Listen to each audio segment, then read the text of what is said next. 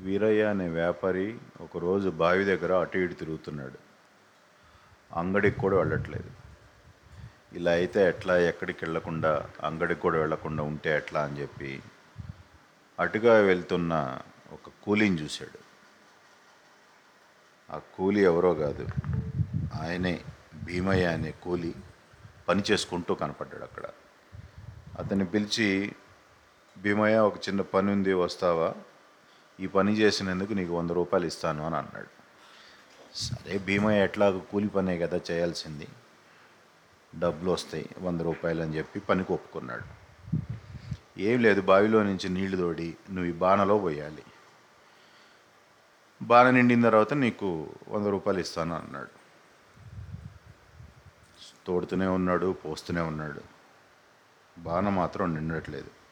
ఏంటని చెప్పి భీమయ్య తొంగి చూస్తే ఆ బాణలో నుంచి నీళ్ళు చిల్లుంది. ఆ చిల్లులో నుంచి చెట్లలోకి పోతున్నాయి. ఇదేంటి ఇట్లా చెప్పాడని చెప్పేసి యజమాని మీద వీరయ్య మీద కోపం వచ్చి చెడామడా తిట్టేసి వెళ్ళిపోయాడు. సరే అటుగా వెళ్తున్న రామయ్యను పిలిచాడు. రామయ్యను ఒక చిన్న పని చేసి పెట్టు. ఈ బావిలో ఉన్న నీళ్ళు తోడి బాణలో పోయి నీకు వందిస్తాను అని అన్నాడు. సరే రామయ్య ఎట్లయితే ఏంటి? పనికి వందిస్తా అన్నాడు కదా అని చెప్పి తోడుతూనే ఉన్నాడు. రామయ్య కూడా తెలుసు బాణంలో నుంచి నీళ్ళు పొలంలో పోతున్నాయని చెప్పి. కానీ ఏం చేయలేక సరే తోడమన్నాడు తోడుతున్నాను అది నిండిన తర్వాత డబ్బులు ఇస్తాడు అని చెప్పి చూశాడు. తోడంగ తోడంగ తోడంగ బావిలో నీళ్ళు అయిపోయినాయి.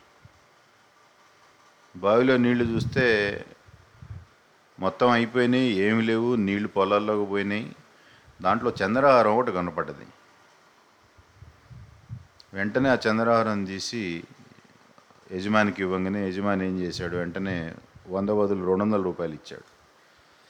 సో దీంతో అర్థమైంది ఏంటంటే